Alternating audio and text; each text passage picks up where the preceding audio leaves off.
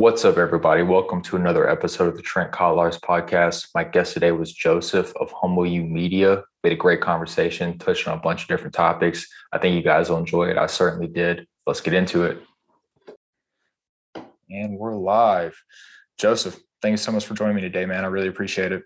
Hey, thank you so much. And I appreciate this opportunity. I'm excited to see where we go. You know, we have everything kind of in the unknown for for where we're going to head because there's no questions, there's no specific order. We don't even have a topic. So I'm very excited to see uh, where we end up. Absolutely. Well, why don't you go ahead and introduce yourself to the listeners? That way they know who you are. Beautiful. Yeah. So my name is Joseph. I am the founder and um, owner of Humble-U Media, which provides coaching and media um, uh, focused around the conscious and unconscious mind. Most of the coaching is on the self and getting that ego connected to the self, which I'm sure we'll get to talk about. Um, and then the media is all about this idea of the ego and self. Most of my content is based off of Carl Jung's work and specifically his newer releases, uh, the Red Book and Black Books, which I've been providing commentary on YouTube. Um, and yeah, I also speak with individuals, like I said, coaching, and I'm going to start doing some group teachings surrounding the idea of self and ego. Excellent. Excellent. How did you get uh, on the path towards Jung We were talking before the podcast, and you know, we were talking about how it's pretty rare to find people that are interested in this or actually taking the steps down this path. So I'm pretty curious. I know that you were a weatherman, um, and you talked about the media and stuff like that. I'm curious if your experiences within that realm is potentially what propelled you to start looking at deeper aspects of yourself and deeper aspects of consciousness yeah, yeah, it really was the weather. When I moved from New Jersey, uh, if you're familiar with New Jersey, a little bit more hectic. You move from New Jersey to Vermont, it's a little bit more open. And I was able to really connect with something. And then I'm studying these formulas and I'm studying the weather. And I'm like, wow, you know, there's something out there. There's something very intelligent. But I was so focused on my ego, on getting on TV, that I lost that essence, that spirit that I was connecting with uh, in Vermont. I moved to Michigan. I started working for a CBS affiliate, uh, number one station in the in the area, and it was a nice little honeymoon. But then I started noticing some fakeness in the world, fakeness in the news, and I wasn't happy with it because I really do live on truth, and I have a nice little heart in me. So um, I started pulling away from the news, and I pulled away and actually left the industry and really entered into myself. I didn't know what there was out there that I wanted. I wanted to find meaning, and I felt like everything was meaningless. Everything was sort of fake. And um, through this dive into myself, I started picking up on this logos within me, the spirit within me. I was picking up on intelligence. And then I came to Jung's work, and it was his work that connected my experience. And I said, huh, this guy's speaking about something that I just experienced. This is real stuff and he's a psychologist that I've heard of. But I hear more about Freud. So I started digging into Jung, and it was just unbelievable the amount of work that he's left us. And it was just from there that took me off into coaching and where I am today. That's excellent. And I'll share a little bit of my story. You know, some of the listeners already know that I went through a period of intense synchronicity. Um, and I imagine it's similar to what you felt. And my question is Did you feel like you experienced an utter break of your own psyche and your perceptions of reality that sort of led you on this journey. Because that's what happened to me is i went through a period of synchronicity that just took my consciousness my perceptions of reality and ripped them to shreds threw them on the ground lit them on fire and basically hit a moment where i either was going to hop in the ocean and never come back or i was going to completely rebuild myself and my perceptions and my consciousness. And like you were saying, I did that without knowing who Carl Jung was. And then finding Carl Jung later on really helped me articulate the process that I had went through. And I'm curious if that was your experience as well. Yeah, yeah, yeah. It's that, you know, we, we all have our own egos and we believe the world is how we see it and how we perceive it. And we have our beliefs, our inner um, opinions. And then all of a sudden, like yours was on synchronicity, mine was seeing mean, meaninglessness and my dream job, the American dream, just not fulfilling me. Um, it, it's this moment where you think what is uh, is there and, and you look at it and you're like, wait, that's not what I thought it was. Huh and it's it's a tough. Uh, they call that the dark night of the soul, I guess you can call it that. Um, it's a tough moment because it's a earth shatterer. But in order to build a new consciousness, a new awareness, to be open to what is, you got to get rid of that old consciousness, that old way of thinking. So, um, yeah, I could definitely relate to what you're saying. Now, I'm interested. I'm going to throw a question back at you if that's okay. Um, With the synchronicities, for me, they they always seem to come when somebody's uh, has tasted that other realm, has really opened up to that other realm. Um, eh, for me, when I started getting it to myself after I left TV, then the synchronicities all started popping up. For example, I'm sitting in uh, Chick fil A. Somebody came up to me out of nowhere and was like, God led me to you to talk to you and for you to give me words of advice. And this is before I was thinking about doing coaching or any of that. Um, so it's just amazing. You know, the synchronicities really do pop up and they're earth shattering at first, especially. You get to a point where you're so used to it, you're like, ah, how about that? Another synchronicity. Um, but for you, was it, was it something that led to those synchronicities then being in awareness or was it the synchronicities really that did it for you it was the synchronicities for sure that did it um so i was always into psychedelic exploration and i always was very open um but i was in the military and i was in the special operations community and i was completely consumed by the shadow aspect of the warrior.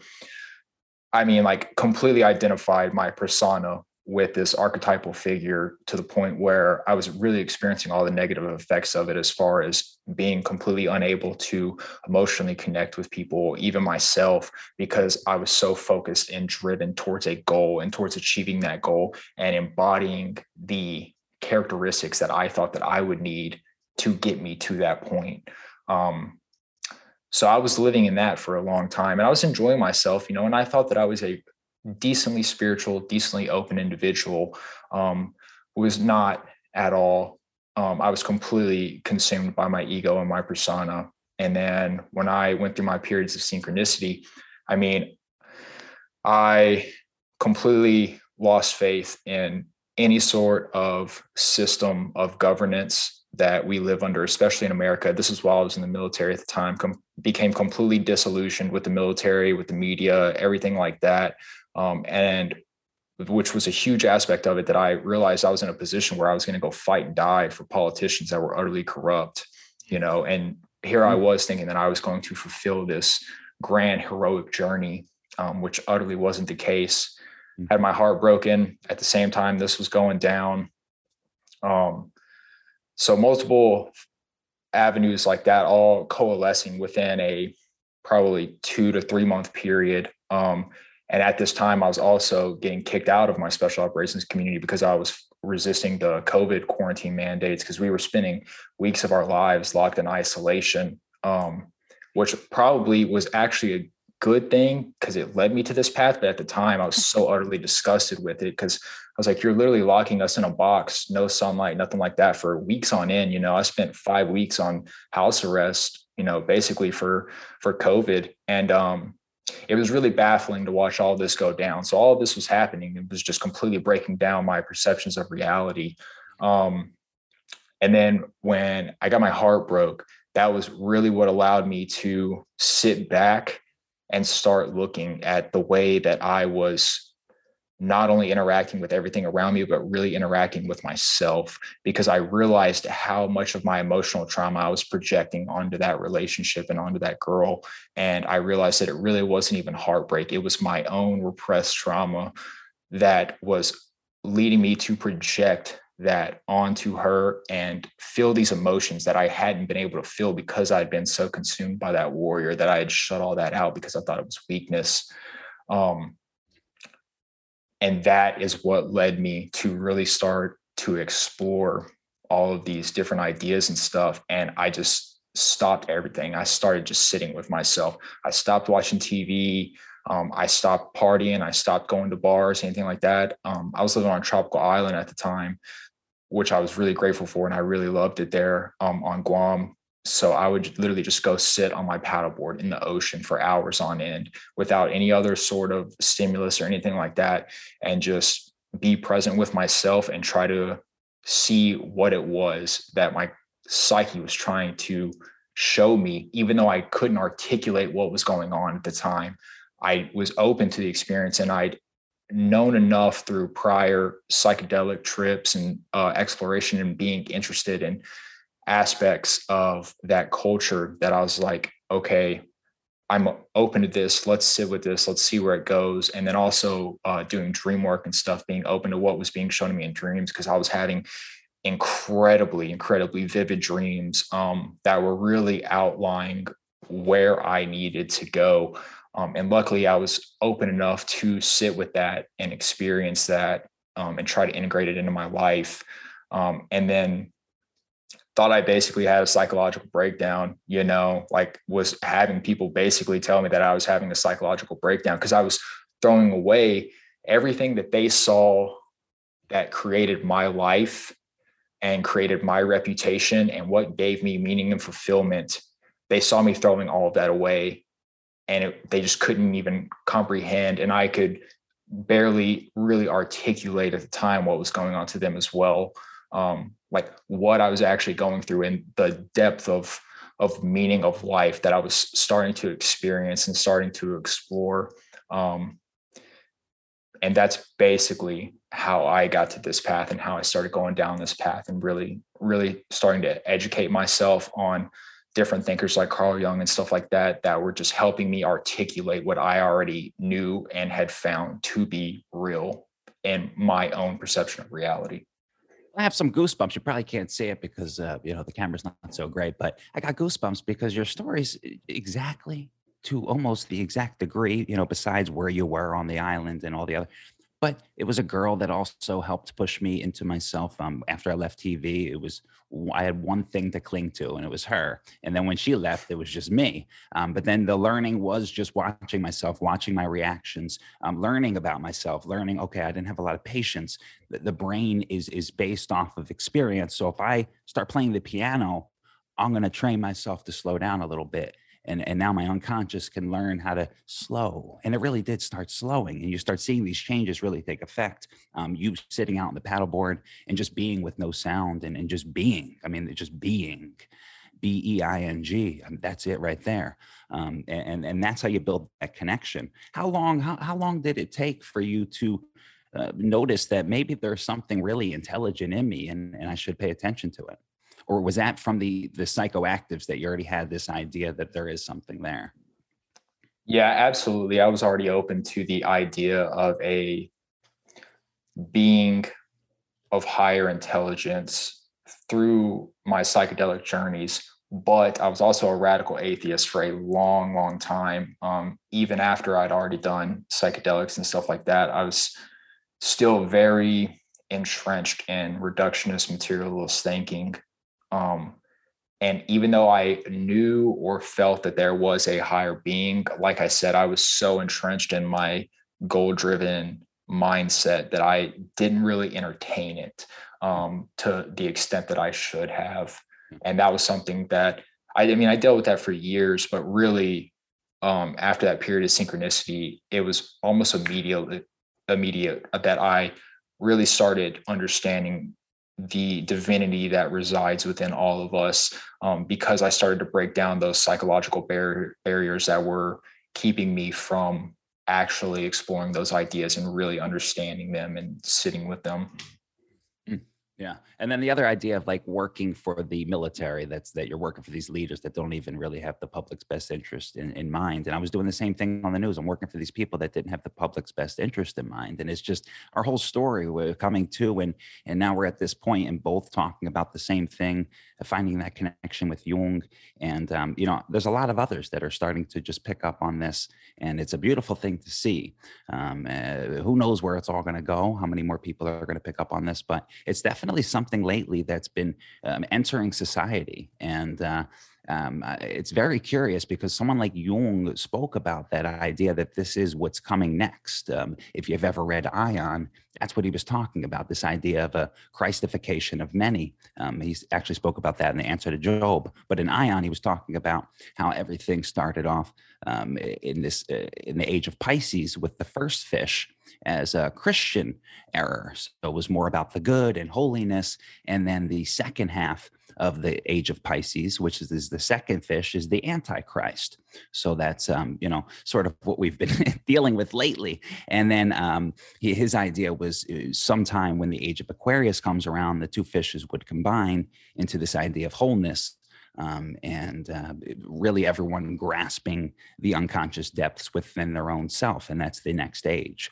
Uh, that was at least Jung's thinking. But it's really interesting just to just to say that because of you and I, you and I both having the same experience um, with catching that spirit. Yeah, mm. absolutely. Um, did you grow up religious or spiritual? Not really. I went to CCD. If you're familiar with CCD, it's a Catholic Bible school, like after school. Okay. I went to it when I was like six or seven, and then I was at that age. I was like, I don't feel connected to it. Um, so w- when people ask me, was I religious? No, but I was spiritual because I had like this sense in me. I knew that that wasn't really where I was feeling right, but I always had this inner dialogue and connection. I had visions of me doing the weather forecast. Um, so I had some of those future visions. Um, and then I lost it. You know, I go into high school, you become an ego, you just lose it, you get trapped in the world. And unless you go through what you and I went through, that pulling away, um, that destruction of what we thought was, um, it's really easy to just stay trapped in it forever. Um, how about yourself? Uh, yeah, I grew up uh, in Baptist, not hmm. really super hardcore churchgoers, but definitely everyone around me was religious, and I had a lot of family members who were very, very devout. Um, so I grew up with a Judeo-Christian mindset um, and belief system, but definitely fell out of tune with it when I was in my teenage years. Um, I basically just wasn't seeing the people around me live the qualities that they were preaching to me. And that really turned me off. Um, and then after high school, like I said, just, I mean, super radical atheist, like really hardcore about it. Um, made fun of all the religion, spirituality, everyone, like just thought it was utter nonsense and that they were living in a, a fantasy land, basically, you know. Um, so I dealt with that for a few years. Obviously, now coming back to it, like I still don't believe in their exact ideology, but I hmm. will never, ever in my life again make fun of people for their belief system or anything like that because I have no idea. Um, this is something that I would like to ask you as well. I am ultimately agnostic because I think that we do not have the cognitive capabilities to even begin to perceive what is actually in the universe. So I will, yes, I will never ever discredit someone's belief in a higher power. I have no idea, you know, Jesus Christ could come down tomorrow and begin the rapture. And I would just be like, well, damn, they were right. I mean, good on them, you know. It's like, but we have we have really no idea, really no idea um, so when I started breaking away from that super egocentric lifestyle as well, it helped me break away from those ideas that I knew better than they did because ultimately no one really knows, you know. I really love that. Um, I, I, was just putting something together. Jung was speaking about the idea of the pleroma, which is sort of the divine realm. Um, it could be the one in ancient Greek philosophy, the collective unconscious, which he names it in psychological terms. Um, and that space, he said, there's no thinking and no being. You go back to the ancient Greeks, you go back to Plato, you go back to Socrates and Parmenides. They said in that space, there's no thinking or being. Um, and like you just said, you can't really think or you can't say anything defined about it. Um, and I think that's a beautiful point to to anyone out there that's trying to formulate their idea of who God is or what God is. Um, you, you you you could experience it, you could be open to it, um, but you can't truly know it in a sense of of, of knowing the whole um, aspect to it. Uh, infinity is really tough to grasp if you think about it. yep but it's intelligent and, and that's that's really i think the message uh, uh, i guess the underlying message of what this podcast is going to be about is there is something intelligent in us and if you can get to that space of, of connecting with it it's unbelievable how life opens up and you start seeing meaning in everything and you have this newfound appreciation for such small things like just going outside and taking a walk. Um, i'm sure you can relate to that. Yep. Go outside take your shoes off put your feet in the dirt yeah, the happiest moment and just enjoy life. yourself. Yeah. Yeah. Absolutely. You know, it's real funny. Here's a good story on that. Though. I was out and everyone's dancing. It was like this uh, 21st birthday. It was a family member, so I had to go. I'm not really. Uh, I don't like to go out much, but everyone's uh, out and they're all dancing. They're all drinking. They're all having a good time. And they're looking at me, and I'm sort of just sitting there, you know, having fun, a little bounce. And they're like, "How come you look like you're just miserable? You should be. You're not having fun. Like, have a drink, have some fun. You you don't seem happy." I said, "Folks, you have no idea." on my bike rides at night, I am in such spirit. Um, I could dance on the beach by myself and be in such spirit without any uh, alcohol, drugs, nothing. Uh, it's really a quite a different experience. Um, so yeah, there's a little story for you. yeah, and I completely relate to that. I'm the same way. I'm usually, if I do go out, I'm just kind of hanging out, like sitting on the couch or just be bopping around, you know. And everyone's like, "Man, you look like you're not having a good time." And I'm just like, "Man, I'm I'm having a great time. I just I don't know. I I don't express it in the same manners that you do, and also I don't find, like you were saying, real joy in these moments the same way that some of you guys might, um, which is very interesting. Uh, do you drink? I you said that. Yeah. No. No. No, not at all. And I feel like I've drank. I used to drink before, and I know what it feels like to be drunk, and it feels like I get drunk soberly. Yes. Have you ever heard of that? Yeah. Oh, so you yeah, relate. I'm, yeah. Yes, I'm so I don't drink um, anymore. It's probably been two and a half years or so since I stopped drinking, um, and felt, I mean, profoundly better just in my day to day life. Um, but also, that you can achieve that feeling, like you were saying, without being under the influence of alcohol, um, which it's so crazy. It's the most widely abused drug on the face of the earth. And it's it's really it's really funny to see people who are like anti-drug or anything like that berate you but then also want you to go drink with them. And it's just like man you're there's some cognitive dissonance here. Like you you should understand what you're asking right now or what you're indulging in um which was a little bit of a tangent there but yeah i, I think that that's a very very prevalent in our society. And I think that you can relate to people who are on the similar wavelength that we are because you can feel that energy when you go into rooms with them. So if I go to a party or something like that, or I go to an outside gathering or anything, you can immediately start to pick those people out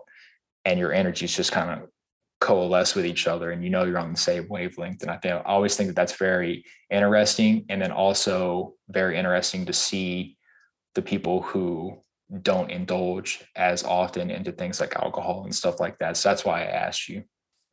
Yeah. Yeah. And all this stuff is just, it's so prevalent. There's a lot of people that are going through it, but it's just unbelievable that you look at the education system and you look at their leaders and you just look at where everything's set up and no one's speaking about this space. No one's speaking about that ability to walk into a room and feel the energy. No one's speaking about the ability to have dreams that are going to tell you your future. No one's speaking about any of this. And I just, I can't seem to put a finger on why.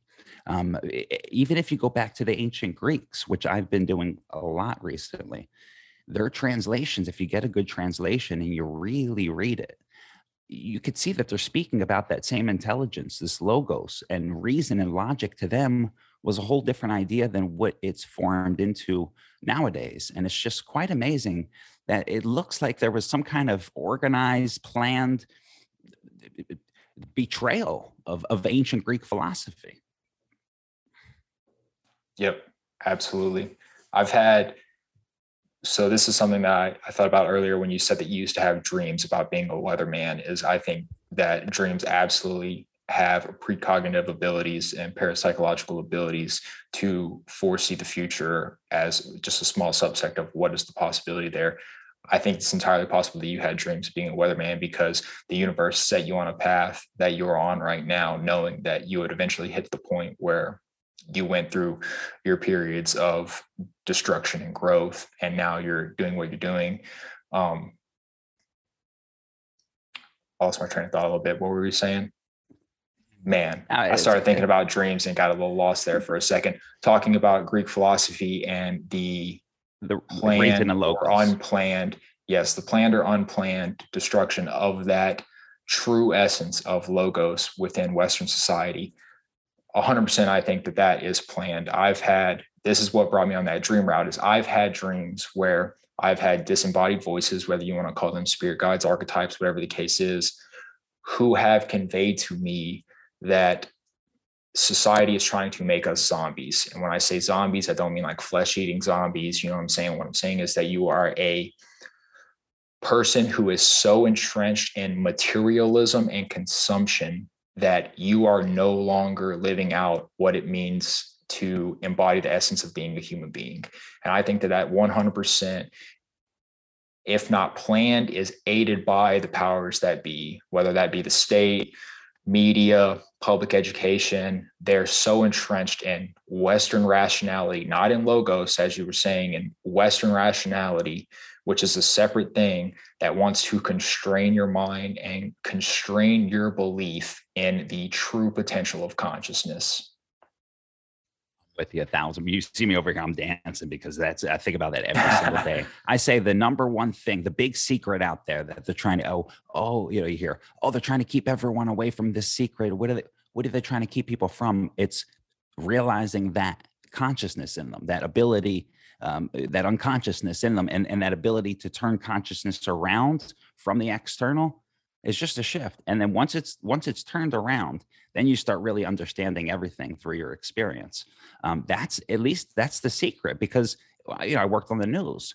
If people are thinking for themselves, then they're going to look at some of these things that are brought to them and they're going to look at it and say, let me think about this. Let me really spend some time with this. Something doesn't add up right. If you're this way, if your eyes are focused towards the externals and you're just believing whatever you're given, it's easy to program people. Like you said, it seems like everyone's just getting programmed. They're unconscious because they've lost their own consciousness, their own ability to think clearly and allow that inner dialect to form. Um, it's just, and it's with everything um, it's with every faction. So business you think about big business it's the same thing. They want everyone to be dulled down so then they just go buy the same products every week and you know it's coca-cola i'm going to get another coca-cola and then uh, it's, it's the point where they get their disease and then uh, they're, they're not functioning anymore. So i really do think i think there is something to that that society um, is being attacked consciously. And it's like people like you and i that are helping others see through it and, and, and keep that, that spark alive in a sense. Yep. Yeah. And I think spark's the correct word for it. That's how I describe it as the divine spark of consciousness, like real divinity within yourself, real, not God in the big G Judeo Christian God, but God, the living essence of it is what your soul is made out of. And we are all tethered to source. And through the cultivation of that, you can really achieve what it means to live a human existence on this plane of reality. Yeah. Yeah. And I just, I find it amazing that uh, even back then, it, it, seems like it was attacked because Christianity, like Jesus, if you really look at his story, he's going around trying to give people that spark, that light. He's trying to wake it back up in people. And he's using images and metaphors and parables so he can use that to achieve the higher. You got to start with the lower so you can understand and grip something that's invisible. You start with an image. Um, but what happens is they took his message, they twisted it up, they made him the God and now we're all looking up and looking out instead of looking in. So it's just another example of everything that gets twisted and betrayed. Yep absolutely. And for anybody that is a christian like i said i completely accept your belief system and i think that the possibility of the god in your form of god is entirely possible but you have to understand the bible is a state edited book. They took these stories and then the Catholic Church and the state that was in charge at the time and throughout history took it and they molded it into a tool for psychological warfare and controlling the masses. That's just a reality. It's a reality. They did that, you know, and that's not to say that what's in that book isn't entirely true or the stories don't have true, true wisdom. I mean, real, real gems of wisdom, but it's a book. And the problem with organized religion is that it gets to the point where you conform your entire identity around it and then you start murdering millions of people in the name of a god that is supposed to lead you to enlightenment and be the embodiment of love and peace and acceptance. Um, so that's where i have real beef with institutionalized religion not with the concept of christianity but the institutionalized version of it um, has definitely been used and is still to this day used to control massive amounts of the public. And, and uh, real quick, uh, to, to use the symbolism, I want to talk about um, the, Jesus said he came down to bring a sword, and a sword is something that separates. It separates into two. And you think of consciousness, what consciousness does is it separates a unity. It separates, say, temperature into hot and cold. And the only way to be conscious is, is to separate things and understand qualities. You can't just look at temperature and understand temperature unless you grasp its qualities. So Jesus, he taught love, which is unity and which is bringing things together, but he also taught about this sword that no one talks about, which is how you can become conscious by separating again the qualities and then reuniting them into love. Um, that would be love and strife. And this goes back to Empedocles. Um, he talked about the two divine principles of love and strife. And, and then it's in Jesus, it's in his message, uh, but something, you know, that has been lost. I'm not very familiar with that story of love and strife. If you'd like to, would you like to explain it a little more in depth? It sounds very interesting. Well, it was just the the, the idea of um, the two cosmic principles of Empedocles is love and strife, and everyone always gets fixated on love and unity, and it's you know, a beautiful thing. But there's also another power in the universe of strife, and it has to be understood and taken in account. You can't just love everything. You got to split things apart before you unite them. Um, anyone familiar with Jungian psychology? That's the whole idea of Jungian psychology. Anyone idea, uh, familiar with the alchemical process? Um, separation and then a reunion. Um, it's a two step process. And everyone kind of spoke about this idea of love and strife. And it was, uh, again, in, in the Christian message um, uh, but but they, they, I was just giving that example because you could see how yep. people get fixated on what feels comfortable and right uh, instead of giving the whole truth. And um, that's why I love Jung because his whole message is wholeness. He's trying to give you wholeness, and he's trying to say, hey, we got to split up God and in his good and bad side. Hey, we got to split up ideas in their in their ugly and their beauty and understand it all to truly grasp life. If not, we're playing and p- a picking and choosing game um, uh, that we probably don't have authority to do ourselves. Yep. Yeah. Uh, the eternal dance, I would say you brought up Pisces earlier. Um, Pisces, the yin and the yang, the masculine and the feminine, it's always this constant dance between these two entities and something that I always take from Eastern philosophy that was one of the greatest lessons that I started implementing in my life was walking that middle path trying to find that middle path between them, that Taoist way. Um, that's when I started seeing a lot of real change in my life. But I, it's the symbolism of that is in every major religion, all cultures, all societies, always trying to find that molding of the masculine and the feminine, or I don't want to say good and evil, because uh, it seems I don't like the terms of good and evil. Um, but you understand what I'm saying, right? The say cosmic, the cos, yeah, there we go. The cosmic balance of of opposites that dwell within all of us and all of our choices and all of our ideas. It's it's a constant balance in every aspect of life. Yeah, yeah, yeah. And and everything is a one and a two. You got one up top, which would be like an archetype, and then the two would be the two extreme qualities. Um, so I used temperature earlier. Temperature would be the one, and then the two at the base is the qualities um, of hot and cold. If you take the whole thing, it will be like a triangle, and that's creation. And then that monad, that one that we're talking about, say temperature, if the idea, I'm going to use something different than temperature right now, I'm going to use an idea of goodness. If there's an idea of goodness that we all have in us, where we have a moment where we know what goodness is, I'm sure you know, you know, if I say goodness, you know what it is. You may see a beautiful sunset and say, oh my goodness. It's like in that moment, that's goodness. It's in you, it's in me. So, this idea of goodness, then you could take it to a higher level and say there's the goodness. There is an idea of goodness itself. Um, this now you could see, I'm t- talking Platonic terms, but um, it, this is how you could start to, I guess, achieve the higher and see the higher in everything um, if anyone's curious about how Platonic terms um, go from a level of creation to an idea of the one or the collective unconscious. Interesting, very interesting. Yeah. Greek philosophy is something that I definitely need to dive more into. Um, I mean, I'm somewhat familiar with it a, a very, very minimal level. Like, I mean, I have a five pixel image of it, you know, out of the thousands of pixels that make up the study of that. Um, one thing that did really always sit with me that I love is the allegory of the cave from Plato. Um, and I think that that applies to what we've been talking about in our journeys to the T, to the T. Um, and for anyone out there that's not familiar with the allegory of the cave, basically Plato said that there's a cave, and at the bottom of it are men and women that are shackled, and then above them is another group of men and women with a fire behind them, and they're making hand signs and using different symbols and stuff like that to cast shadows on the wall to keep the people shackled below them in line. And eventually, one man got up, went to the top of the cave, saw the true beauty of life, and saw what lied outside of that. But when he came back down, the other people that were shackled there did not want to believe his story whatsoever. He said, Hey, listen, there's a life beyond this that is beyond anything you can comprehend. And they told him that if they continued to interrupt their shadows on the wall, that they would kill him because they did not want their version of reality to be distorted. Yeah.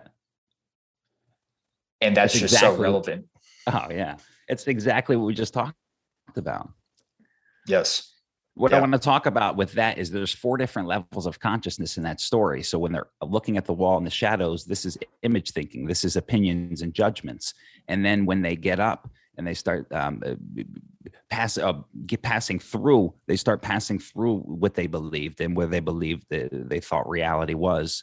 And then they start climbing out of the cave um, they start understanding wait there's maybe a little bit more. And then when they see the light that's the idea of knowing. So you could see how there's four different levels of consciousness from image to belief and then understanding and knowing. And there's this level called the uh, divided line in platonic terms between belief and understanding. This is the veil if anyone knows religious terms this is going behind the veil to understanding and knowing. And it's this divided line that's very difficult for people to cross because that's that death of ego, so to say, quote unquote, um, when you pass that line. So that that Plato, that Plato, that's a great analogy that you brought up because it really isn't in alignment with what we're talking about. Yeah, yeah, and it's so relevant. And I think about it a lot when I have conversations with people who do not believe in any of this stuff, because it also exemplifies that to take someone from a level of consciousness to another, you cannot drag or force them. They have to willingly go along with you and they will fight you at every turn because you are literally disrupting their safety within society.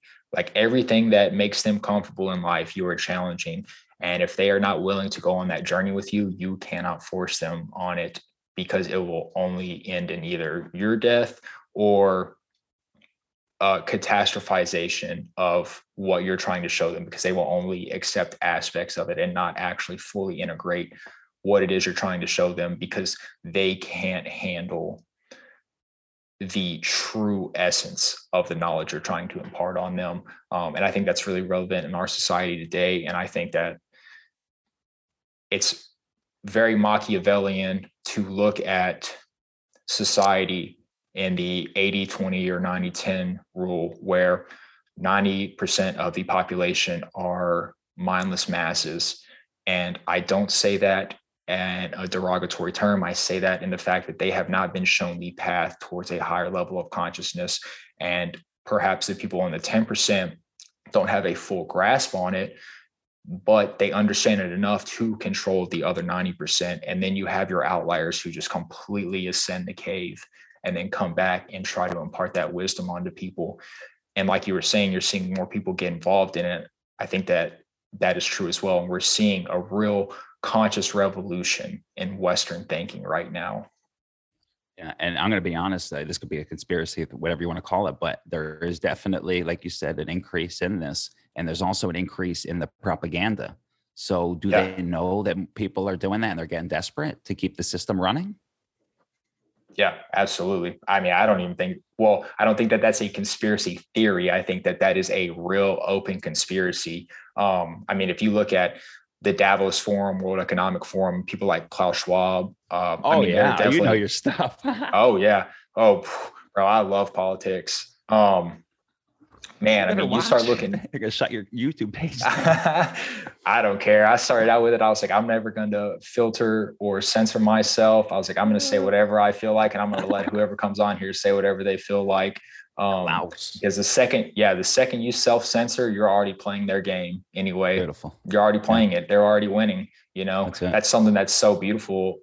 It not well, it's beautiful in the aspect that I can respect their just nefarious ruthlessness of the left to control language because perception is reality and our perceptions are based on words and the way that we can articulate ourselves because everyone's reality is different.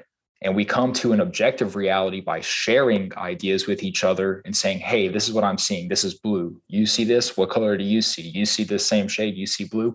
Okay cool. This is an objective fact now because so many people have come together and said this is an objective fact. When you start weaponizing language you start controlling reality itself and you see that in society right now, especially if you look at things like gender politics. So, regardless of how you feel about it, the second that you start using their verbiage, you're already playing their game and they're already winning because they're locking you into a different reality and a different mindset that falls more in line with what they want, regardless of what side of the problem you fall on. Um, so, yeah, absolutely. Like I said, I don't think it's a conspiracy theory. I think it's an outright conspiracy that they are trying to control consciousness um, and control reality for whatever means that you know they see fit. Yeah, yeah. The propaganda lately has just been unbelievable. It's like every day I'm like, come on, people. And it's like the, the thing that's going to happen, usually it always happens to them, is they overstep their boundaries and then they wake up more people. Um, sort of like kind of like what happened with COVID during the COVID situation. That's when a lot of people started getting into their self. Um, and I always said that. I said, you know what? COVID is going to be this mass awakening because it's putting people right to their self and it's going to cause a lot of dark nights of the soul you don't want to root for destruction, but sometimes you do, especially if everyone's lost. Um, so uh, there's some moments where I don't mind it, and then it's like, is there a is there something behind the ones that think they're running things that are actually running things like a small like a real group that's keeping things just in order? And maybe uh, who knows who knows? It's it's very interesting to look at the world but there is an aspect that is trying to take away consciousness and create a consumer society. Um, and it's really sad because when you try to help the people that are being destroyed in a sense if you're trying to help the people whose souls are getting sucked out of them and and and, and, and taken they attack you like you're somebody that's uh, trying to hurt them. And that's where it breaks my heart because you know where you're coming from and you see what's happening to this poor person. Um, that's the, that's a difficult thing to get through um, but what we need is leaders. We need leaders to speak like we're speaking. And that's all it takes. Because if you saw what happened with Trump, and I'm not going to say I agree with him or disagree with him, he's probably part of the whole uh, system. But what happened was he brought a new spirit into America. And if you saw what happened when he started speaking, everyone got up, everyone got out. There was this new energy and new spirit. And again, I'm not saying anything about his policies, but what I'm trying to show you is that one person speaking the right manner to the unconscious can get things moving so quickly. And this, um, you know, that's all we need is one person to do it. Yes. Yes. Absolutely. Never discredit the power of an individual ever, you know, and that's not to say that you should think that you have found the most enlightened ideas or anything like that, because that can lead you down a path of narcissism. But you should never be afraid to embrace your calling or to embrace greatness because that's how great men are made. And that's how changes in society as a whole come about is by having individuals who are whole individuals stepping into those roles and becoming leaders and becoming actual leaders of men not just political figures or you know elected officials. They're real real leaders of men who step up and take these roles and progress society forward and progress consciousness forward and progress their people forward. Um, so yeah, I, I agree with everything you just said and whatever you want to feel about Trump, like like him or hate him, um, he tapped into a energy with the populist movement that had never ever been really tapped into for at least the past you know 40 50 years if not longer than that by any sort of political figure um, and we're talking about them having a conspiracy against us. I mean, look at what they did to that man. You know, I mean, just utterly demonized him and demonized his base.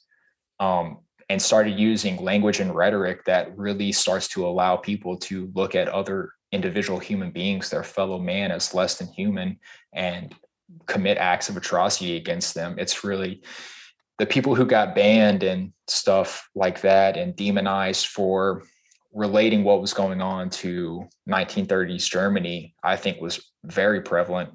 I was like, yeah, they're starting to use language and weaponize language in a way that's going to allow them to take more measures later on. Um, and I mean, we're seeing that right now as far as America falling away with them pushing down censorship, pushing down totalitarianism and authoritarianism. Um, I mean, just really, really insane policies, and let alone the existential crisis of them talking shit to Russia instead of trying to find a peaceful path forward. You know, that's a nuclear power. That's a real existential crisis to not only ourselves, to Russia, but to the vast sums of humanity, you know. Um, so yeah, it's very interesting. It's a very wild time to be alive. It is a wild time. Um, lately, you know, I always talk about the issues, but lately I'm at this new point where um, I think too many people are getting distracted by everything that's happening. So if it's the left, you know, whatever they're doing, but if it's the right, what they do is then they start like making fun of Joe Biden, let's say. Mm-hmm. So then all these videos, everyone's, oh, look out, look at he's shaking hands with the ghosts and all this stuff. But no one's ever talking about how do we get through. No one's ever trying yes. to push anything through. Even Jordan Peterson, he's always talking and whining and complaining about things, but he's never, he's never like pushing people through, at least in my opinion. So that's where I think ne- things need to go. If people really care and aren't just doing it because you know they want to blow steam off, then I think we need to get past the making fun of and the, this doesn't make sense and that and just start speaking like and, and living it you know? Like if you're not happy with twitter because of, of then get off of it just delete your account. If everyone did it then there won't be much twitter you know? So. Yes yeah, no, I agree. It's like I was talking about earlier about them turning us into zombies. I mean, that's what you're seeing. You're seeing people engage in in things like politics, like real life altering and life threatening ideological arenas that they're looking at as a sports game or as entertainment um, because we've been programmed to look at everything in that way that is terrifying yeah and like you're saying, the right engages in it just as much. Um, to use these colloquial terms that we use them in America, because everyone in America is in the traditional sense so far left that if you dropped someone in America into another country 100, 200 years ago, they'd probably murder you for being the most radical dissident in existence, you know? just it's just it's wild. But uh yeah no i i completely agree man. You have to start living your life in a sense that really exemplifies what you want to see the change in society be or the change in yourself or in consciousness. And that's when you start seeing more leaders emerge and not leaders on this massive statewide or countrywide scale, even in your own community. That's where real change happens within your friends group and your family and stuff like that, um, leading by example. And then that's how you start to progress the needle. It's the grassroots or grassroots movements, stuff like that and then even just talk about those issues or, or making fun of whoever whatever it is it keeps you involved in the it keeps the program running and then it also stresses you out. Like you start getting really stressed and it hurts your body and it hurts your consciousness. The whole thing is really just seriously throw it away and get away from it. Don't watch those stupid shows. Don't listen to the talk and just enter yourself. You know there's there's a lot you can do and i'm sure you can relate to this. When you start getting into this work it's like you wish one day can turn into seven because it's like the time goes just too there's not enough time to to do what yes. you're trying to do. Yeah yeah. Yeah. When were you already on this journey when you stopped watching television or consuming media like that? Um when i left tv i stopped yeah. Yeah. Yeah. Yeah. It's the the change that i that i noticed in myself when i stopped consuming so much media and then being aware of the content I was consuming and the subliminal messaging in it changed my life drastically. And then also, like you're saying, freed up all that time. Um, and there's still not enough time in the day. so it just makes you sit down and like look at people who are like, oh, there's not enough time to do this or that. And it's like, yeah, I agree with you, but there's certainly not going to be at all if you spend four hours a day watching Netflix, you know, I, when I was looking back at how much time I wasted, I was just so upset with myself. I'm like, what did I do? Like, I seriously was in a fog. I was in a hypnotized fog. I was hypnotized. and, um, you know, now it's like just unbelievable. It's just unbelievable how much I can um, grasp when my old brain just five years ago would never be able to get to this point. Um, it's, it's quite amazing how the brain is, it really is in your hands in a sense. Yeah. Use it or lose it. Absolutely. Yeah. Yeah. Absolutely. Um, yeah, and the the malleability of the brain and of your psyche should never be discredited because like like I was saying earlier with perception being reality if you perceive higher levels of consciousness and your brain being able to handle that you will in turn be able to handle that because you're inviting that energy into yourself and you're inviting more importantly, I think, is that belief. The power of belief is is insane and it is so profound. Um, and I think that religion really, really captured that and embodied it in prayer. I think that prayer is something that's so beautiful. And I don't personally pray in the sense that we look at prayer, but that's basically whatever I'm doing whenever I'm manifesting something into my life or doing active imagination, stuff like that, or trying to talk with myself and talk with the divine is basically engaging in prayer and inviting those energies into yourself and manifesting in them in your life. Um, I don't know if you feel the same way. Yeah, yeah. Well, I, there's two ways to pray, and I think you were trying to get at this. There's people that are trying to pray for things, and if you're sitting around and you feel like you need something, then you're not there yet. At least in my opinion, I think when you when you connect with yourself, you have almost everything you need, and then it's just from that space that you start creating. Yes. Um, yeah. Right. So, yeah. um, and that's really important to think about because there's books out there like The Secret, and there's a lot of ideas that you can create your own reality in a sense, and and and create. You can, but you also may be going against what your soul wants, what your soul needs, and um, you know, building this this this disconnection from yourself. So, um, yeah. Uh, during your active imaginations it's not and I, I just wanted to clarify this for the viewer it's not you imagining how it's going to be. It's not you sitting there thinking of a red car and it comes up and starts speaking to you and then but it's more or less it you just get to yourself to a space where images start coming and then you're actively in it but you're allowing it to activate itself. Yeah absolutely. Yeah uh, using active imagination shouldn't have been the term i used there. I should have said meditation before mm. I go into active meditation because definitely when I'm doing active imagination, it's not me trying to manifest something. It's sitting with myself and seeing what my psyche produces for me.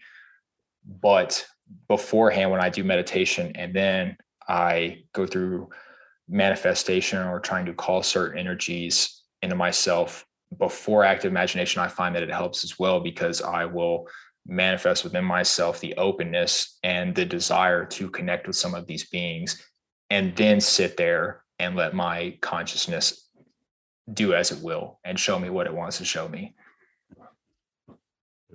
No, it's just there's a lot of people that get caught up with the whole law of attraction and um, they, they kind of lost the whole thing, in my opinion. Yeah, yeah, absolutely. And when I say perception is reality, I don't negate the, I, I don't want to imply that we have utter control over reality because we do not, but you can manifest these energies and bring about change within your own life. And that's not to say that you will be able to create the life you are imagining, because a lot of times you are negating, like you're saying, the inner aspects of yourself or indulging in the same practices that are leading you down paths of depression or anxiety or whatever the case is you know you're fulfilling those those desires and those shadow archetypal figures thinking that you are doing what is right and whether or not you think that personally or it is a societal trait that is ingrained in you that is what's going on. And normally it is a societal trait or practice that has been impressed upon you that you think that you need to pursue these desires or goals or whatever the case is. Yeah Yeah, yeah. And then bring back wholeness. Like Jung always speaks about wholeness. That's the path of individuation. It's because the psyche's whole. So if you aim towards the good in the shadows is now going to be evil. Um, that's why I brought about love earlier, because if we're all just aiming towards love and unity, then that idea of separation gets into the shadows. And uh, nobody wants to deal with the big dark shadows that are lurking in the distance because they take down your house of cards very beautifully. I've seen it happen a few times. So. Yep. Absolutely. Um, I agree with a good bit of what you were saying about Jordan Peterson earlier. Um, I definitely think that he has gems of knowledge and he helped lead me down this path and introduce me to Carl Jung um, through his speeches and stuff like that, where I was saying, okay, well, I want to start reading my favorite thinkers, favorite thinkers. Completely changed the game. Completely changed the game. Um, but the quote that he has about being a dangerous man and carrying a sword because the world is full of monsters is very applicable to your own psyche and your own consciousness you know like you're not going to war with yourself to kill yourself. However you do need to go into it with a skill set say the warrior skill set just for this um this story that I'm outlining right now to combat the monsters that are the shadow sides of yourself. But at the last moment, you don't slay them. You sheath your sword and you embrace them and you take them into yourself and integrate them and integrate those aspects of your shadow. But you can't combat those monsters without the tools to do so. So sharpening your sword and and maintaining a level of of masculinity and not to say aggression, but capability to fight, defend what you love and yourself is very crucial. And that's something that I took away from from Dr. Peterson for sure. Oh, he has so many gems, and and he, I always uh, have to say a blessing in a sense for him because he really woke a lot of people up. And um, sorry, I lost the connection. Yeah, he woke a lot of people stress. up. I just, uh, you know, the, lately it's just I've been very upset. I don't know if someone got to him. I don't know if the whole thing with his wife really started hitting him. Um, but I just found it very interesting that he was taking those the medicine and then all that happened. Um, but I do I do wish him a nice nice recovery. Absolutely, same. I'm curious. Did you lose a lot of friends and relationships when you started going down? Yeah. Well, I got nobody, nobody, nobody, nobody besides my clients, my beautiful clients. Seriously, yep. and that's no joke. No, no wife, no kids, no relationship. I don't even. I lost my sexuality. I became like a monk. I don't know. How about yourself? Yeah, I think that I definitely lost a lot of relationships. Um, I definitely I was entrenched in a community of people who were very like-minded and very driven towards a common goal. And the second that I started to step out of that, I was definitely cast out by a large majority of them. Um, but the people who did stick with me, I found I grew such deeper relationships with because I could look at myself with empathy, which in turn allowed me to look at them with empathy. Um, and that just created a deeper relationship and a mm-hmm. deeper ability to communicate with each other. Yeah, empathy is so powerful, and that's something you gain in this journey. Um, how many? You said you had friends around you at that time. Was it a small group or was it a large group? Because that's rare. Because when someone goes into their self, it's like they're the outcast now. It. I mean, the people who stuck with me, who were like, I'm real, like ride or die friends. Um, it was very small. I mean, it was definitely a handful of people that I could really express some of this to and them embrace me with love still.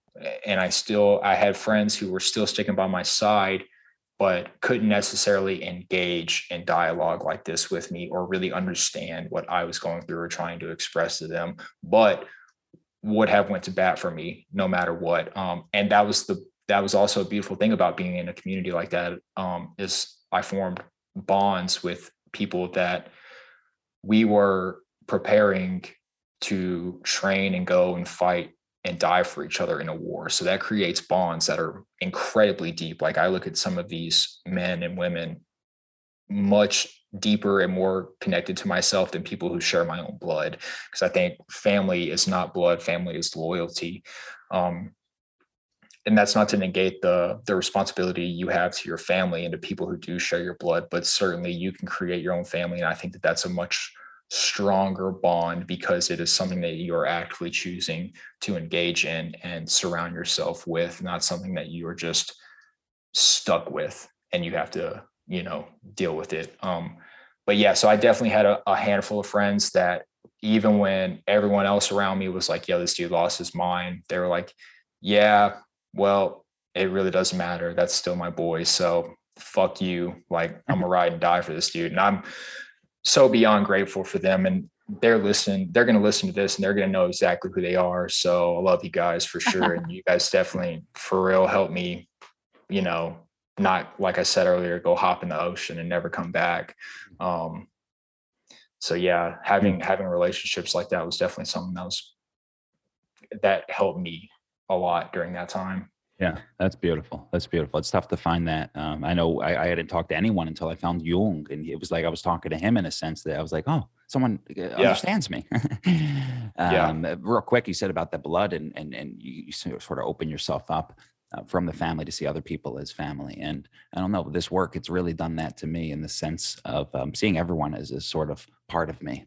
Um, and, and what's really powerful about that is you see what they're doing again to bring in the people, the, the, propagandists, we'll call them, the social engineers. They're trying to keep people in their cultures and their little groups and their thises and that's. And, you know, what that does is it just builds enemies, builds the other. And uh, we're all one in a sense. So um, just another example of how they're separating us when we should be uh, beautifully together. Yes, absolutely. Another disembodied voice within one of my dreams um, that came to me was I was in the dream state and I noticed a tattoo on my arm that was not one of the tattoos that I had. It was an apple with a tiny slice that was just barely peeking out. And this embodied voice that came to me and said, You are part of the whole and I thought that the symbolism behind that apple and then the disembodied voice telling me that was was very profound. Um, and at the moment that that came to me, I was definitely becoming very individualistic, which is a beautiful thing. And I definitely think that individualism is a key to growing into being a human being. But using your individualism and using the traits and qualities that you are building within yourself to then give back to the community um, and to the people around you because no matter how beautifully you craft yourself it doesn't matter because you're always going to be a part of that communal whole. So you have to give all of that back and bring everyone else up around you as well I love you bringing this up because everyone listening to us might be like, "Oh, these people might be narcissistic. All they do is work on themselves and care about themselves." But it's it's really unbelievable how when you do the work, your heart opens up and you become of service, of true service. That service they speak about in Christianity. Um, it, it's it's it just automatically happens. I don't know. It's very interesting. Is that what drove you to start creating videos and content and stuff like yeah. that? You think you think that that was an underlying? Yeah. Oh, yeah, I give it away so many free conversations. I've talked to people for five hours once. Uh, the, so many different things I've done um, uh, just out of a heart, and and it's so amazing because if anyone knew me five years ago, I would go into a, a, uh, job interview and I say, if anyone's in my way, I'm going to run them over. I could I could care less about anybody, and that just should show you. Um, another thing that should show you, if anyone's listening, is you and I both went from a position of rather i don't know if i can call your position comfortable but we're, we're not bums. Like we're doing yeah. stuff in the world. I was uh, on tv you were in the military and it was from those moments where we found spirit. And and not knocking anyone that's in their lowest that finds spirit but what i'm trying to say is there really is something there. If if somebody's at their lowest or somebody's at a um, uh, you know in, in, a, in another spot finding that spirit um, you know it's it's uh, there's a lot of things in this conversation. Hopefully, someone listening may may pick up on it. Yeah, absolutely. Yeah, that's one of my hopes. Uh, I on one of my episodes, I was talking to a gentleman um, named Clint Russell, and I basically said that my goal is to not reach the masses; it's to hopefully impart some semblance of a gem onto the lions because if you can get the lions to wake up they will then bring their pride along with them. It's like i was saying earlier you give back to the community around you and you bring those people with you and you progress them as well. Um, so that's one of the goals is i don't think that i have the wisdom to really change anything, but I can potentially create a platform to have people on who do that can implant those seeds of knowledge into people listening where they can then implement them and make real change within their life. And if i do that to you know one person 10 people like that's an incredible feeling you know? And it it would have been way more than i could have done otherwise you know? It's like it's not about fame or money or anything like that. It's about educating myself and gaining knowledge and then hopefully encouraging people, like you were saying earlier, to start taking the steps down their own path to do so as well. And you see old you looking at who you are today. What would you say to your, to who you are today? Man,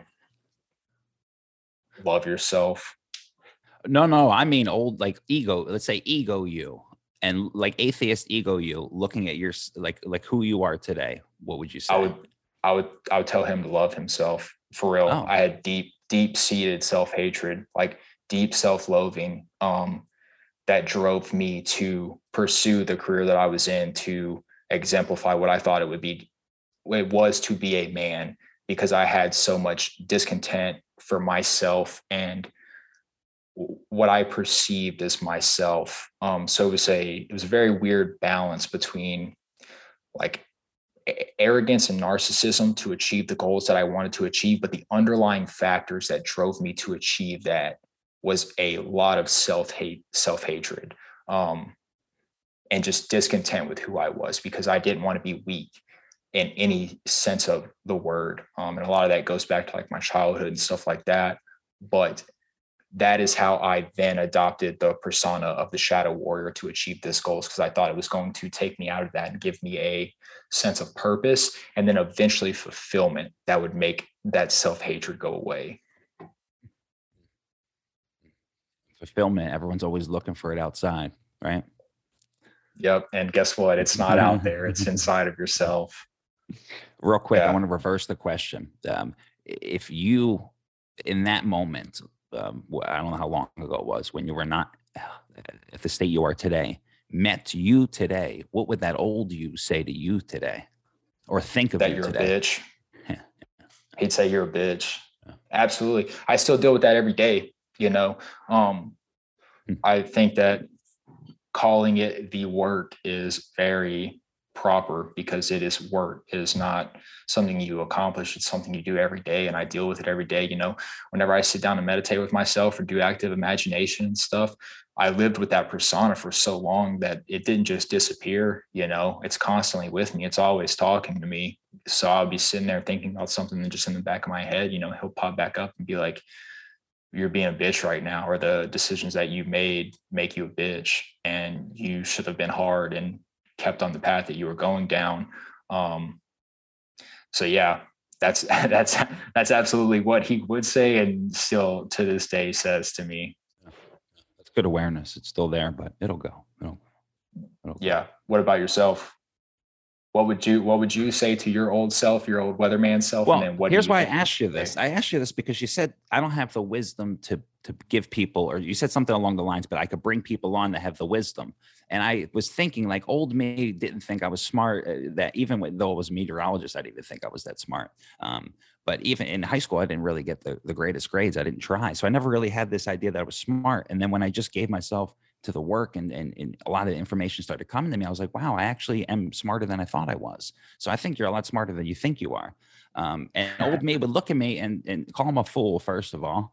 And um, I don't know. I mean, I would be I would be so rude to me. It's what makes me upset. It makes me really upset because uh, uh, when I was a child, I wasn't like that. So there was something that programmed me into a different being. Um, but through the whole thing, you could just see transformation and how that's really a beautiful aspect of, of this world is, is transformation. Yeah. Yeah, absolutely. And I definitely don't think that I am a dummy Absolutely not. um, I try not to give, I try to maintain humility at the highest level because of how heavily I gave into narcissism. Um, yeah, yeah, I think that that's a good way to put it. Um, because if I started giving into that and saying, well, potentially I have the wisdom to impart upon you, I think that for myself, it would shut down my hunger for knowledge as well, um, which is something I'm sure you can relate to. Is when you start learning about this stuff, it's just a new, profound, just hunger to read and introduce yourself to new ideas. Yeah. Oh yeah. Oh yeah. There's not enough time in the day. yes, that's what like I say to everyone. Yeah, right. But I know I like that idea that, that you said. Um, I, I, just wanted to make sure you weren't putting yourself down because it's unbelievable how much. The, the, way I see it is the self. We already know everything, and all we're doing is re-remembering things. So all we yeah. got to do is experience it, so we can re-remember it. That's the way I see it. Yeah, all the answers dwell within ourselves, within yeah. the psyche. You know, I mean, that's that's Jungian thought. You know, in a nutshell, is all the answers reside in yourself, and we are gifted these archetypal beings that impart wisdom onto us through the unconscious psyche. And all we have to do is just sit back and listen, and they'll mm-hmm. help guide us, you know. and then, yeah, Jung is so insane. It's it's so insane the the the insight that he had that he was giving us answers to questions that we had no idea were even questions. We didn't know the questions, let alone the answers. yep. Yeah, that's exactly it. That's, that's exactly hilarious it. You said that. That's pretty funny. yeah, that's that. exactly it. Yeah. He was giving us answers to things that we just weren't even perceiving at the time. Um, which is why his writing, I think, you know, is is so difficult to sit down and and get through sometimes because it was very coded because he knew that he couldn't talk openly about what he was really trying to convey and have people take him seriously. Um, oh yeah, that's something that I found. Yeah. And earlier, if anyone remembers the example I was giving, how I was saying there's one and then it becomes the qualities. And if there is a one archetype, I was using goodness, but we'll use the great mother. If the great mother's in all of us, then there must be a higher great mother in another realm that all the copies that are in us are, are, are modeled from or copied from or imaged from. Um, so you can see how easy it is to go right from Jungian psychology to Platonic thinking. Um, it's the same exact thing, the collective unconscious uh, with the archetypes, and then they become, when we're um, here in creation, all the archetypes are in us as images of the archetypes, which then are expressed through our experience um, in the world. So it's just, it's unbelievable uh, how the man was able to really grasp the true roots of, of Western civilization and probably the true roots of of any uh, spiritual practice beyond into Egypt and even Ethiopia. Seems like a hotbed of uh, really ancient spirituality. Yeah, absolutely. I think that he laid the foundational step towards climbing the mountain that is consciousness. I think that that was his role was was laying the foundational platform for us to then take that first step and continue to build upon and expand upon his knowledge. No, and there's been very few people that actually uh, taken that work in in their own hands. It's it's quite amazing. Yeah, it's very amazing. It's really it's really fascinating. I had no idea who Carl Jung was for I mean vast majority of my time, and I feel like we're as a society so consumed by the more Freudian outlook on life, the more Darwinian, pessimistic outlook on life. Um, and we've been talking about the whole time, you know, is is this conscious revolution and and expanding consciousness as a society and as a culture. And I think that even going back into the propaganda state and stuff like that is we're operating out of ideas that are already giving us the pessimistic answers to any sort of question that we could have. Um, I don't know if you have any thoughts on that. Uh, if, if you see that as sort of the similar thing that we're basically operating out of a a set of ideals that just already put us in a cage to not even be able to create these questions or search for these answers that are actually going to progress us forward as a conscious species. Yeah. Yeah Yeah, and, and something that might do with that is comfort. The idea that everything's so comfortable and every we're just like every the air conditioning in the house, like our beds, like everything is just so our bodies are always used to this comfort. We're not used to discomfort and going out and trying to find something ourselves. We're used to everything just coming and coming and being handed to, being handed to. Um, it isn't until you step out of that and you truly break free and you become free. That's true freedom, uh, becoming an individual where you can grab the stuff yourself. You know how to do it yourself. You don't have to take alcohol to get drunk. You could just get drunk on life. Um, that's the that's the step uh, uh, that that many are trying to get to, uh, but it's hard to see it, like you said, because of uh, the social engineers. Absolutely, yeah, and that goes back to what you were talking about earlier, love and suffering. Um, you know, the the phrase that goes around is hardship makes a man, and I think that that's very true. You know, the best people I've met have dealt with controversy in their life, but the amenities of modern life are so drastic, so drastic. I mean, we are slaves to comfortability. I think you you put it completely accurately.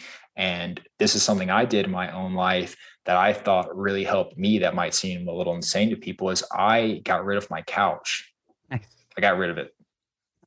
I I specifically remember looking at one of my buddies one day, actually like my dearest friend, um, I was like, I got rid of my couch. And he goes, Why? And I was like, It's making me soft. And he was like, That's the most trench shit you have ever fucking said to me in your entire life. Um, and we just had a good laugh about it. But he understood exactly what I was implying that, you know, your couch, it makes you soft. It's so comfortable. You sit on it, you lay on it, you get comfortable. And then naturally, there's going to be a TV screen placed in front of it. So then you're just setting yourself up to be in an environment where you're not going to sit with yourself or think about deep, profound things. You're going to get comfortable on this plush cloud that you bought from IKEA and watch nonsense on the television that's going to completely detach you from reality. It's it's just pure entertainment, you know, and it makes you it makes you mindless. Um and so create, like you said earlier. Yes yeah. So creating that hardship in your life you know that's it's a very real thing you know and that's not to say that you need to go out of your way to find issues within your life. That's not what i'm saying. What i'm saying is creating an environment where you are not comfortable to the point where you are complacent because complacency kills man yeah, I used to when I was going through my journey of, of, of awakening. I was I would wear like different colored um, shoes, or I would wear like a goofy outfit and put myself in just awkward, comfortable, uncomfortable situations. You just just breathe through it and work through it. Another idea is the cold showers, like Wim Hof. Um, that really helped uh, put me in uncomfort situations. Um, I'm sure many of you have all your own little ideas if you're listening in on what you've done to to, to wake your body up to to get it out of its comfort and it's attached it gets attached to things. We get attached and comfortable to things. Uh, the ego's very sticky you know when it likes something it grasps it it doesn't want to let go. Um, and to be able to be a little bit more um, uh, slimy and not slimy i don't know what to use but not like velcro don't be like velcro. Uh, be like teflon if you can be like a stone. Um, so yeah, yeah. Yeah absolutely. What are some practices that you do on a daily or weekly basis to try to help keep yourself grounded or progress yourself? Well, what I do is is is a, lot of um, we'll call it a balanced work. I want to make sure everything's in balance. So um, I'm always eating healthy foods. I try to keep the diet in balance, um, eating different types of foods, and, and really trying to keep it organic. I've noticed a lot of non-organics or GMOs. Eh, they taste different, and there's just not the right nutrition. I don't get the same energy from it. Um, eh, when you're in tune with, with your body, you can pick up on these little things. So um, eh, definitely a lot with the diet, and then um, make sure every night to do a bike ride. So I'm always riding my bike. And another thing I do a lot is these, um, I call them unconscious dances, where I just put music on and it doesn't matter what kind of music, but I just flow. And in those moments when I lose my mind, when I lose my consciousness, that's when a lot of information starts flowing through me. Um, so that's a practice that I do a lot. And then I, I create, listen, I create so much content and it takes, so one video, if I can make a, my last video was 53 minutes long it took two weeks to make it. It's a long process. You got to write the script and you got to uh, speak it, and then you got to make all the uh, the edits. So um, usually at night, I start around eleven o'clock through four a.m., five a.m. and I'll, I'll get that work done. And then during the day, I talk to uh, clients, and uh, maybe I'll post on uh, Instagram. Excellent. Yeah. Ecstatic Um, dancing is is very interesting. Um, But I want to mention something real quick because I forgot something. Yeah, Uh, for my meditations, what I've noticed really helps, especially early on. Now I don't really have to do it as much, even though I love the breathing. But early on, to really get connected to myself, the Wim Hof breathing method, if you do it in, in a sense of using it as a meditation, um, if you can get to that space, uh, w- w- when you're doing the breath work and you let your breath go, you really get into this unconscious space. And if you can really sit in it and get to notice those unconscious stresses in your body and relax them, you really can open yourself up. So if anyone's out there that's just getting started with meditation, check out Wim Hof's breathing and see if you can start to get into that space. It really helps. absolutely, breath work is such an amazing tool that has gone by the wayside. I mean, like real physiological benefits that are scientifically proven for anyone out there who doesn't want to just put their faith in it. Um, I mean, real, real scientific benefits to breath work. Uh, I haven't specifically done Wim Hof's, but um, I've done a lot of yogic breath work and stuff like that. And that's normally what I do at night with uh, Yoga Nidra is doing like some guided meditations and then doing breath work and stuff like that. And it's just so beneficial to reset your body and your mind and relax into yourself. Um, yeah, it's it's so important. So meditation is so important and creating that mindfulness. Um, it's like we've been saying, man, you're just you live inside of a constructed reality through your phone or through the television.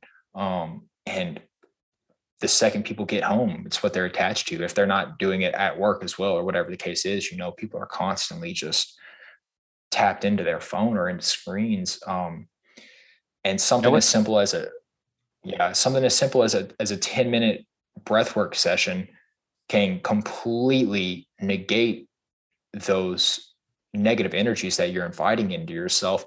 And for anyone out there listening, I would highly encourage you to just turn off the TV when you get home after reading, listening to this, and do some breath work and just see how you feel. Just see what your body feels like. See how you feel beforehand and see how you feel after. And I would say that 99% of people are going to be like, oh man, I feel, you know, elevated, if not outright high you know like breath work can literally give you a feeling of pure euphoria that is drug like um that you can achieve through simply breathing that's actually having good beneficial physiological effects on you and not completely crushing your nervous or immune system or something like that um, through pill form or whatever the case is And it was with the breath work when I connected with my body, when I would notice its stresses that I would never notice before. And that was just, it like really made me upset to know how stressed unconsciously I was. And it's just, it's so upsetting what we do to ourselves and we don't even notice it. It's just, uh,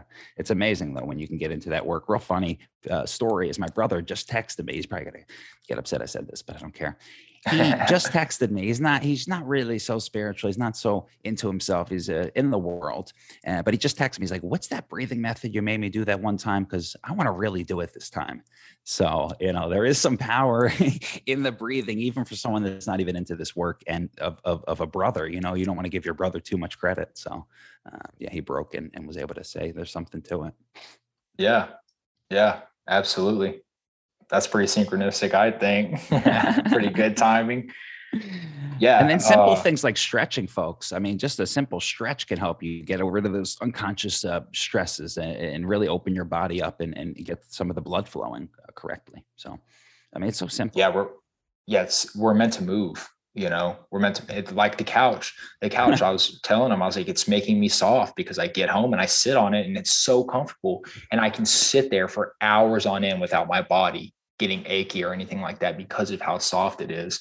Um so what i did was i got a Thai mattress. It's just like a big pad or whatever that you sit on you know throw a few pillows or whatever but you can only sit on it for so long without your body becoming achy. And i think that that's something that's very crucial to understanding that you are also an animal. Like your flesh sac is an animal. It needs to move around and be engaged and be active to continue to be healthy.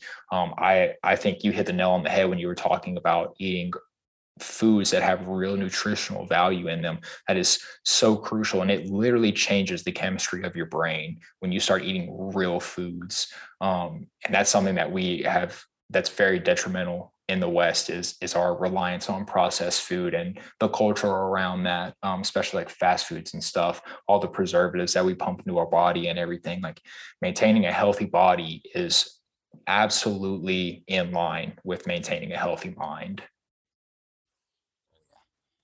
Definitely together. There was something I was going to bring up, but I just lost it.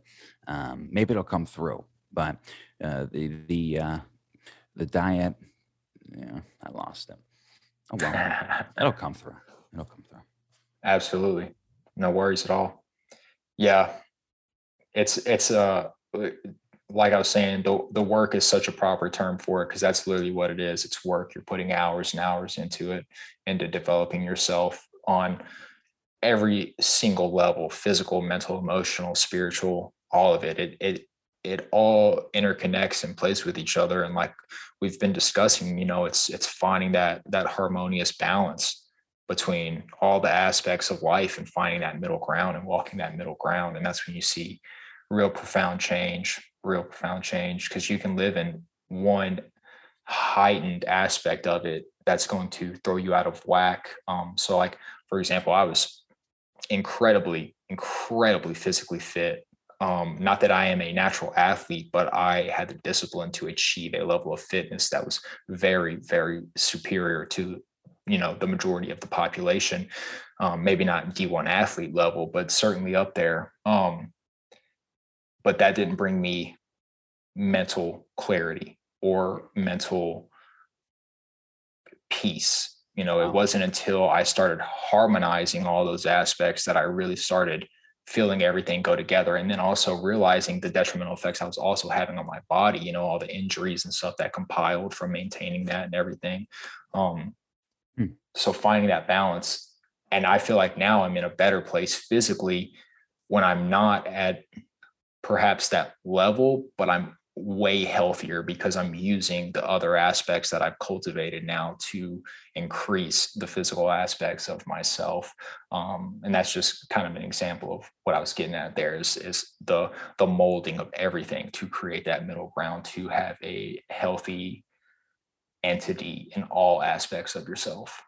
That's a beautiful. I'm so glad you said that because everyone you think you go exercise and everything should just work out perfectly. A lot of things will work out, uh, but but yeah, uh, it's a it's a holistic aspect to it. So I remembered what I was going to say, and what's so beautiful about this conversation is we've been talking a lot about spiritual things. You know, we've been getting into some spiritual things, but we've never said the word ego death because uh, what you've seen in our whole process is there is an ego that's part of the work like you keep saying this work there has to be an ego. And i do want to mention this because there's a lot of people that think um, that you have to kill the ego and that's the whole process of of, um, of, of coming to spirit or coming to terms with reality. But it's impossible to kill the ego at least in psychological terms because the ego is consciousness. And all you're doing is shifting that. That's the transform that's a transformational um, you know that's the old you that was the ego and now it's a new you with a new ego. That's the consciousness. So i think it's really important for people to not kill their self and let their self go, um, but rather um, humble it in a sense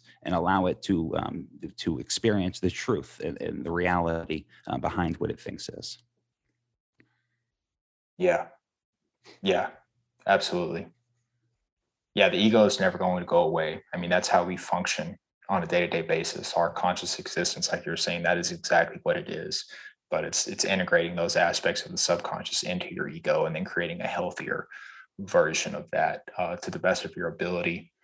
Um, yeah, I think that was you hit the nail on the head with that. And then I think that so tying that into the people who have the heightened senses of say spirituality without the other aspects, the other wholeness aspects of that is you can see them think that they have had ego death, conquered their ego, and then they become the most narcissistic spiritual people that I've ever met in my life, where it's like they want to sit there and preach to you about all their spiritual practices, but their lives are still in shambles because they don't understand the true essence of what it is that they are trying to impart upon you.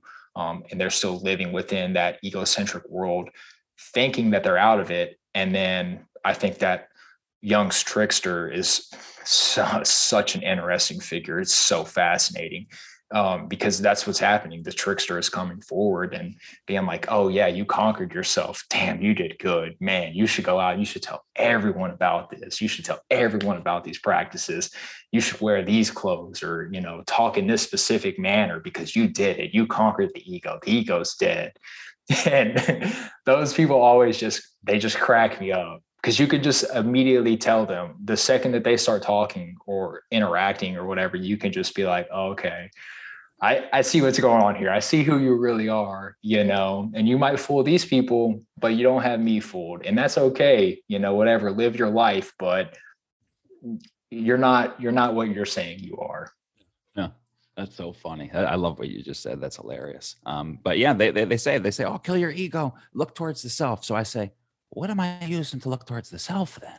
Like, what am I using?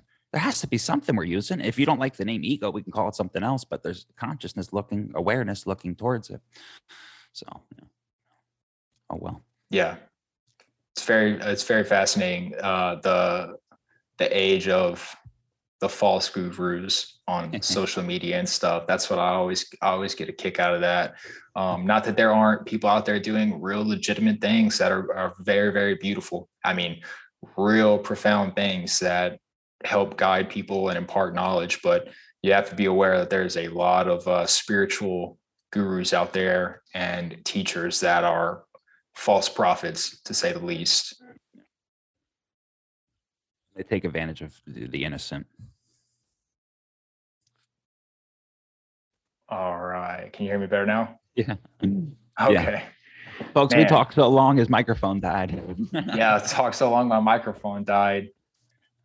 Man, yeah, I recorded a podcast earlier today and uh I thought it was going to have enough, enough juice to to carry me through, but I guess not. It, it didn't like what I was having to say. nah, the deep state was coming in. They were trying to shut us down. They were like, "Yo, kill us, Mike. Kill us, Mike." oh man, they definitely have my IP address.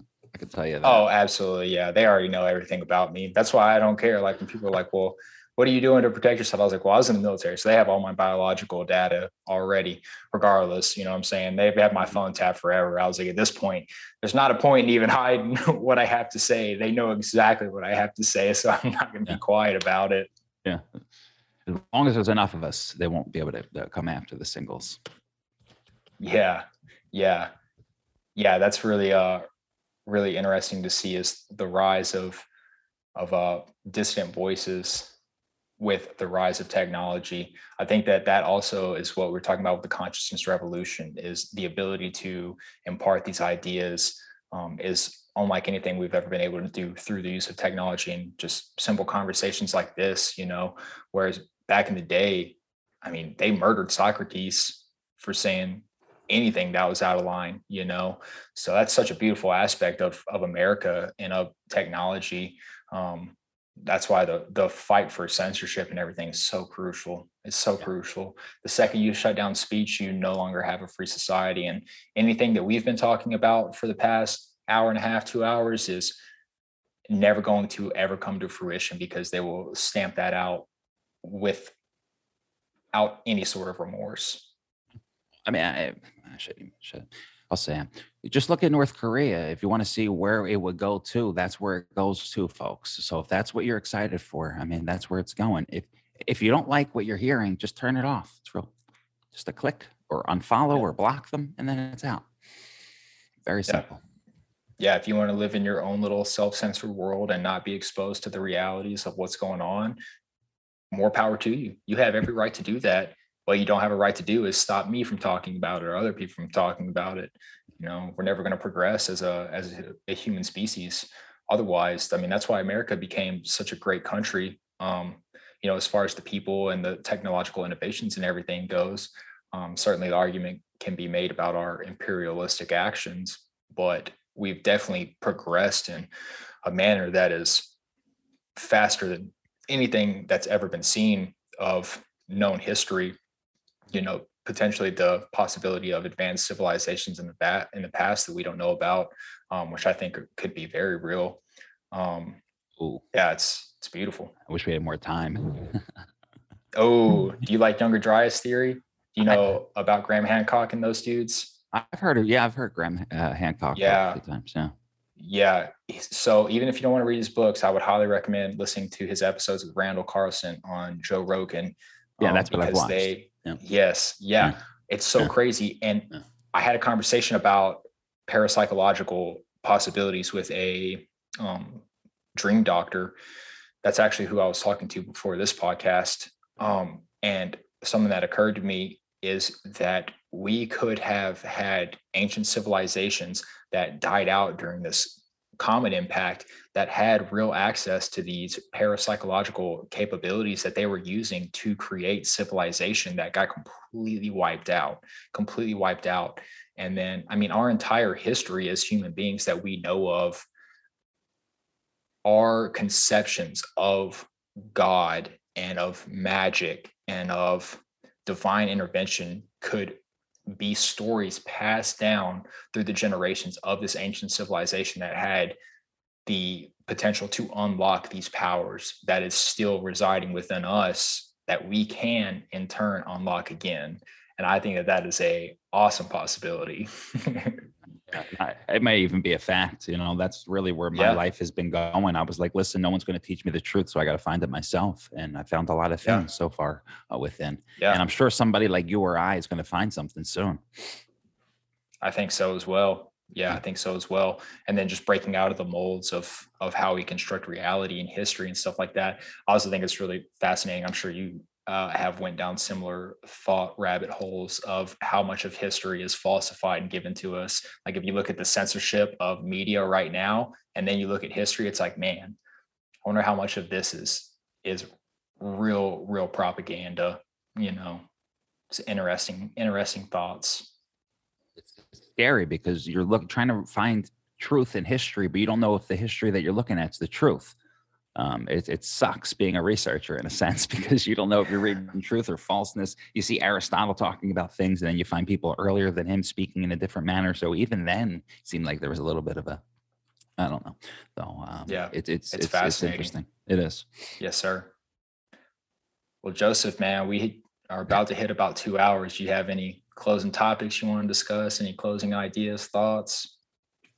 I do want to discuss real quick the Red Book of Carl Jung. We didn't get into it. Yeah. This is the series that I created on YouTube. And what's so beautiful about the Red Book is you get to see Carl Jung go into his unconscious. It's his unconscious experiment with himself. And it's before his whole psychology came it's from this red book experience again his personal diaries that led to his whole psychology. And he's in touch with this inner logo so you start to see some of his visions and some of his psychology start to come through in its rawest form.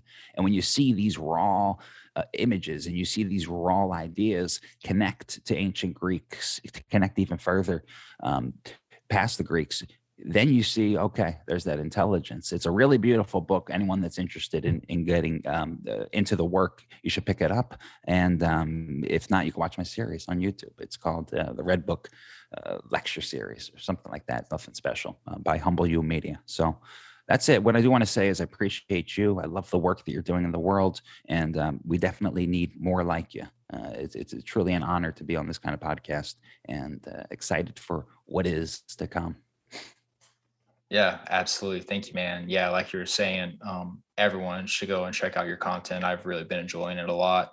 Um, I haven't finished the Red Book series yet, but I've been trying to slowly chip away at it.